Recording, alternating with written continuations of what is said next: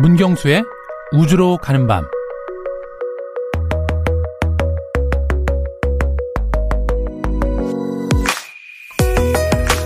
올해 노벨상 수상자 발표가 지난 11월 끝으로 마무리됐습니다.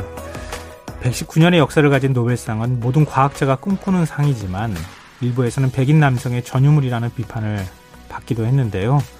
그런데 올해는 전체 노벨상 수상자 11명 가운데 4명이 여성이라고 합니다. 그리고 그 가운데 한 명이 바로 노벨 물리학상에서 나왔는데요.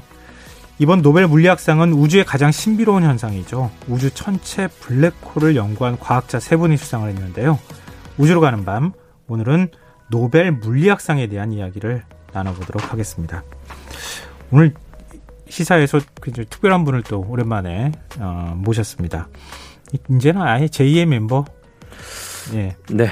제1로 가야죠, 빨리.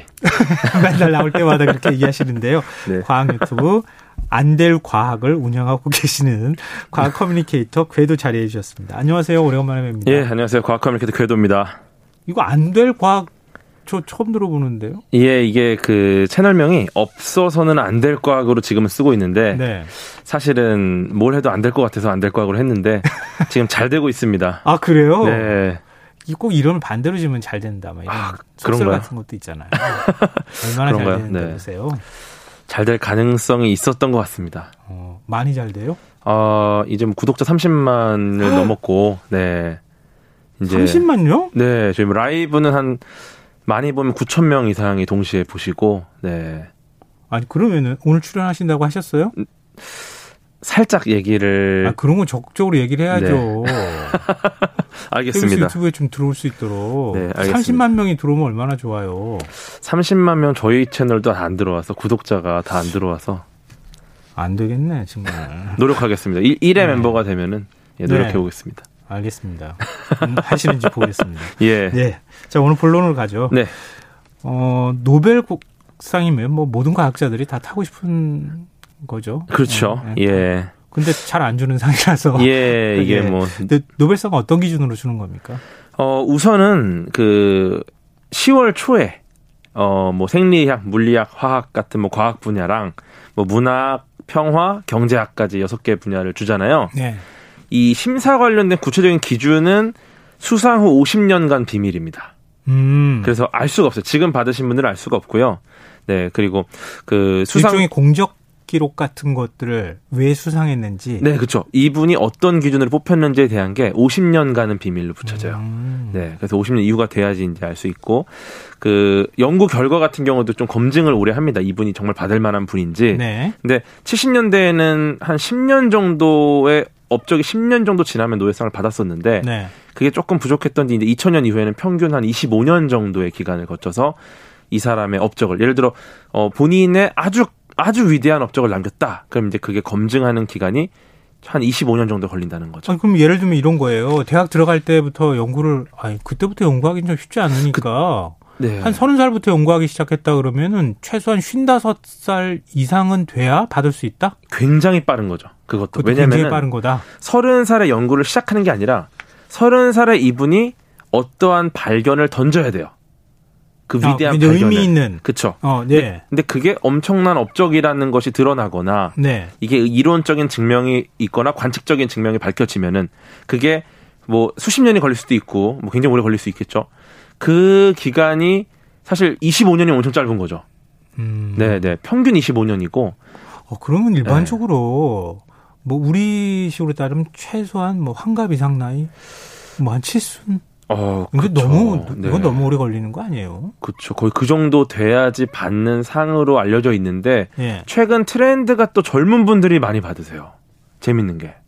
그럼 그건 어떻게 그러면 주는 거예요? 그죠 좀 특이하죠. 예를 들어서 그 이번에 노벨 화학상을 받으신 분이 엠마뉴엘 샤르팡티에라는 분인데 네. 이분이 52세입니다. 그럼 25년 기준 채우기 어렵지 않나요? 그러니까 이거는 사실 평균인 거고 네. 그 기준이 아니라 어 그 정도의 검증을 거친다는 거고 네. 이분은 어떻게 보면 이분이 알아낸 그 크리스퍼 캐스9이라는 유전자 편집 기술에 대한 거는 음. 그렇게까지 오랫동안 검증하지 않았지만 이분이 엄청난 업적을 만든 건 사실이죠.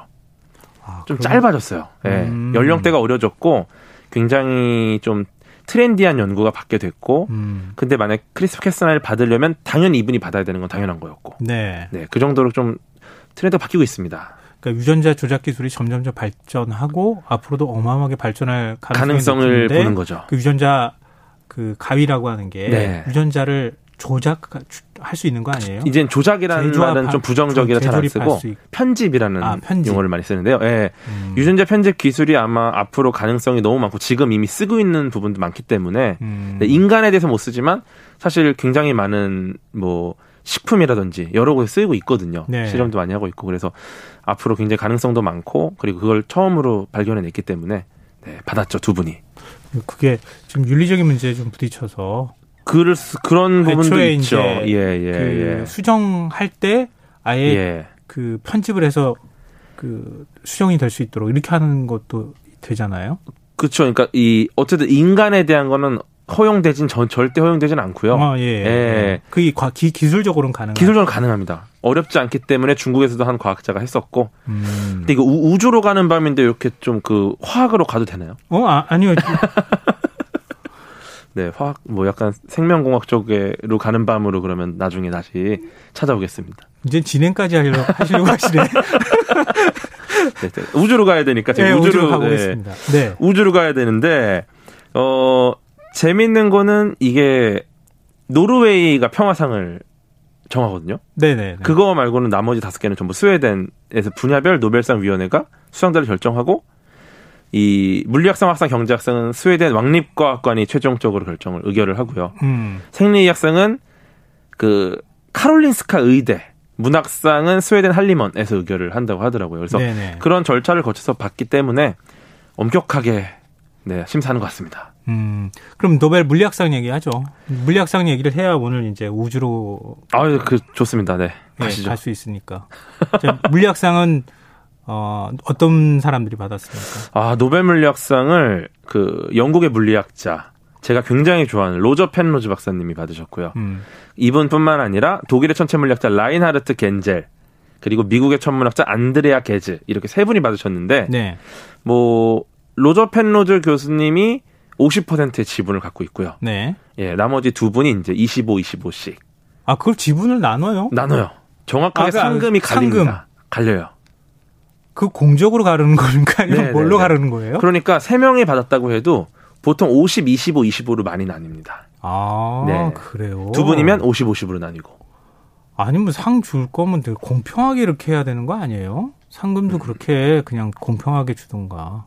어, 그러니까 이 두 분야인데 블랙홀이지만 두 분야인데 로저 펜로즈 박사님이 하시는 거 하나, 음. 그 다음에 이 겐젤과 게즈가 공동으로 한 게 하나 이렇게 된 거라서 아, 어떻게 보면 공평하죠. 그리고 그 우리 펜로즈 교수님 훨씬 또 연배도 있으시고.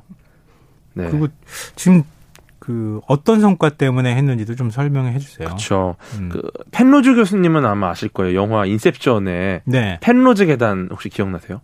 저는 잘 기억이 안 나는데 아, 마 아시는 분들이 있을 거예요. 네, 영화에서 그 주인공이 계단을 걸어 가는데 계속 걸어도 올라가지 그 제자리. 못하고. 네, 맞아요. 아, 예, 네, 예. 그거를 네. 이제 처음 설계하신 분인데 음. 이분이 뭐 펜로즈 삼각형, 뭐 펜로즈 타일, 펜로즈 그림, 펜, 펜로즈 다이오그램, 펜로즈 특이점 정리 뭐 다양한 걸 했는데 네. 굉장하신 분임에도 불구하고 그 스티븐 호킹의 친구로 유명해요.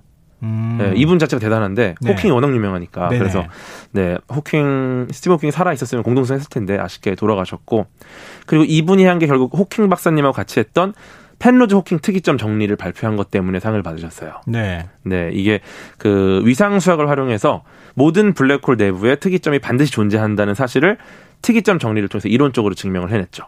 어려워지기 시작했어요. 어렵죠. 이게 조금 어려워지기 시작했어요. 그냥 이- 아인슈타인의 일반 상대성 이론 아시죠? 예, 예. 이게 엄청난 이론이거든요. 이 일반 상대성 이론을 보완할 수 있는 중요한 이론이라 평가를 받습니다. 어떤 면에서요? 제가 지금 말씀드린 것 때문에 네.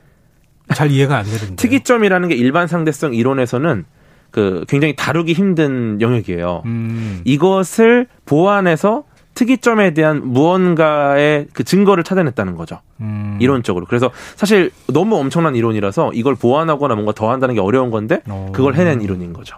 그러니까 우리 위상수학 사실 고등학교 때는 거의 맛 살짝 맛배기하고 살짝, 지나 예, 살짝 맞아요. 맛배기하고 맞아요, 지나가잖아요. 맞아요. 근데 그 굉장히 어렵죠. 어렵죠. 일, 종의 이제 입체적인 것 안에 그 네, 안에 네. 이제 수학적으로 네. 어떤 위치나 이런 것들을 다 계산을 해야 되는 그쵸. 상황인데요. 네. 어 그러면 그거하고 어 공간이 휘는 거잖아요. 어, 그쵸. 상대수 네, 이론이. 네, 네.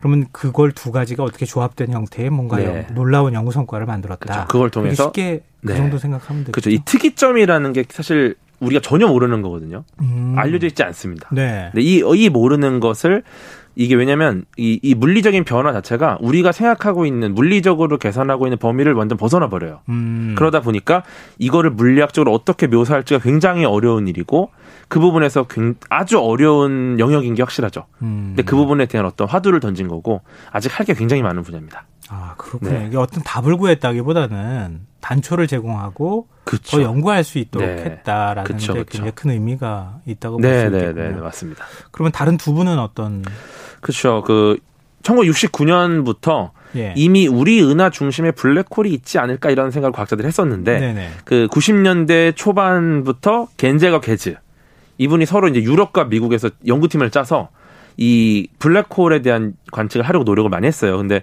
그 가시광선으로 보려고 했더니 빛이 오는데 이 지구와 우리 은하 중심 사이에 먼지가 너무 많다 보니까 음. 다 뭐 산란돼 버려서 없어져 버려요. 네. 그러다 보니까 이게 가시광선을 못 보겠다.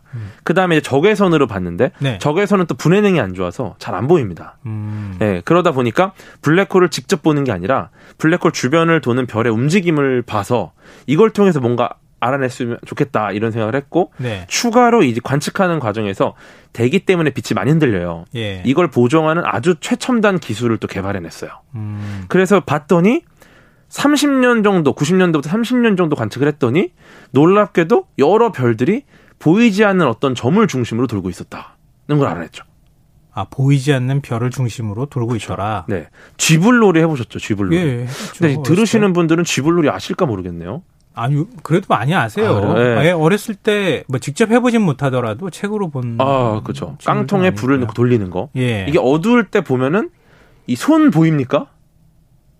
돌릴 때? 잘 안 보이죠. 안 보이죠. 예, 예. 돈은 불밖에 안 불박이 안 보이죠. 그렇죠. 블랙홀처럼 이 손은 안 보이는데 음. 도는 별을 보, 도는 이 깡통 빛을 보면은 손이 어디쯤 있겠구나 우리가 알 수 있잖아요. 네네. 그것처럼 도는 별을 보고 블랙홀이 어디쯤 있겠구나. 얘 질량이 어느 정도 되겠구나. 이런 음. 걸 알아내서 우리 은하 중심에 무려 태양 질량의 400만 배가 되는 초거대 질량 블랙홀이 있다는 거를 찾아내서 노벨상을 받았습니다. 우리 태양계가 있는 은하 안에요? 우리 우리 은하의 중심 안에 우리 그러니까. 은하의 변두리에 태양계가 있잖아요. 거기서 우리 은하 중심으로 쫙 가면은 그 중심에 태양 질량 400만 배 엄청나게 거대한 블랙홀이 있다라는 걸 알아낸 거죠. 아, 블랙홀이 굉장히 멀리 있는 줄 알았더니 그래도 우리 은하 안에 있군요. 우리 같은 은하가 그렇죠. 몇 개 정도 있어요 우주에? 우리 같은 은하가 지금 한 1억 개, 수천억 개. 네. 우리 은하 같은 게 수천억 개가 있고요. 우리 은하 안에 태양계 같은 게 또 거의 1조 개 가까이 있는 걸로 지금. 네. 언제 다 연구합니까? 갑자기 마음이 넓어지면서 세상의 모든 것들이 되게 하찮아 느껴 하찮게 느껴질 겁니다. 아 그러니까 뭐 우주나 네. 이런 걸 자꾸 좀 들여다보고 관심을 가지면요, 아 괜히 겸손해지는 거죠. 아, 사람이. 맞습니다. 그 천문학자들은 돈을 빌려줘도 그 별로 신경을 안 써요. 그래서 아 진짜요? 네, 사실 뭐 얼마 정도는 우주에 비하면 너무 작은 금액이라 네, 10에 뭐 40승 막 이런 저 거그 천문학자 보면 소개 좀 시켜줘요. 근데 빌릴 돈이 잘 없어요 천문학자들이. 궤도님은 아 저는 이제 마음이 넓으시죠? 어, 우주공학자 쪽에 가깝기 때문에 예 우리 청취자분 한 분이요. 네. 아. 안 될 과학이 아니라 잘 될 거야. 잘 될 과학이야. 뭐 이런 것도 지금 얘기해 주시면서 그렇- 뭐 아. 신청곡도 넣어주시고 하셨는데요. 굉장히 잘 되시는 분입니다. 인생이. 이미 잘 되고 예. 있는 과학인 것 같습니다. 네, 계속 열심히 하겠습니다. 네. 다음번에 아시죠? 네, 뭐- 뭔지 모르겠지만 일단 아까 제가 말씀드렸잖아요. 출연하실 때 네. 반드시 이 저희 생방송 아 예. 봐달라고 좀 저, 저 팬, 홍보하고 나오시는 팬분들한테는 한번 뿌리긴 했습니다. 거. 오늘 제가 숫자 볼 겁니다.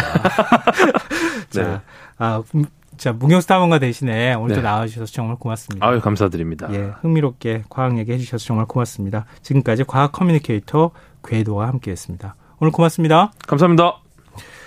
어, 오늘 모바일 상품권 당첨자는 홈페이지 공지 사항에서 확인하실 수 있습니다. 저희 김성환의 시사 청취자 분들의 신청곡 이벤트 진행하고 있었는데요. 아, 9478님 오늘 드디어 옷장 정리를 했습니다. 1년 안 입은 건 다음 해에도 안 입을 듯 싶어 과감하게 수거함에 넣고 나니 옷장이 조금 여유로워지고 깨끗해져서 좋으네요. 하지만 금세 또 빈자리가 채워지겠죠? 나월의 기억의 빈자리 신청해요. 이렇게 사연 보내주셨고요. K78563717 쓰시는 청취자분께서 오늘 하루도 너무 힘들었네요. 두 아이 보면서 재택근무하니 일은 일대로 안 되고 애들은 다투고 매일 고단한 하루지만 그래도 내일은 좀 더 나아질 거란 희망을 갖고 힘내려 합니다. 어, 2호 공감 한 사람을 위한 마음 부탁드려요. 이렇게 해주셨습니다. 아, 오늘 끝곡으로 방금 전에 사연 읽어드린 2호 공감의 한 사람을 위한 마음 네, 띄워드리면서 김성환의 시사 모두 어, 마치도록 하겠습니다. 아, 오늘 청취해 주셔서 정말 고맙습니다. 지금까지 시사평론가 김성환이었습니다. 편안한 밤 되세요. 보낸 나의 하루에 짧은 입맞춤을 해주던 사람 언젠간 서로가 더 먼 곳을 보며 결국엔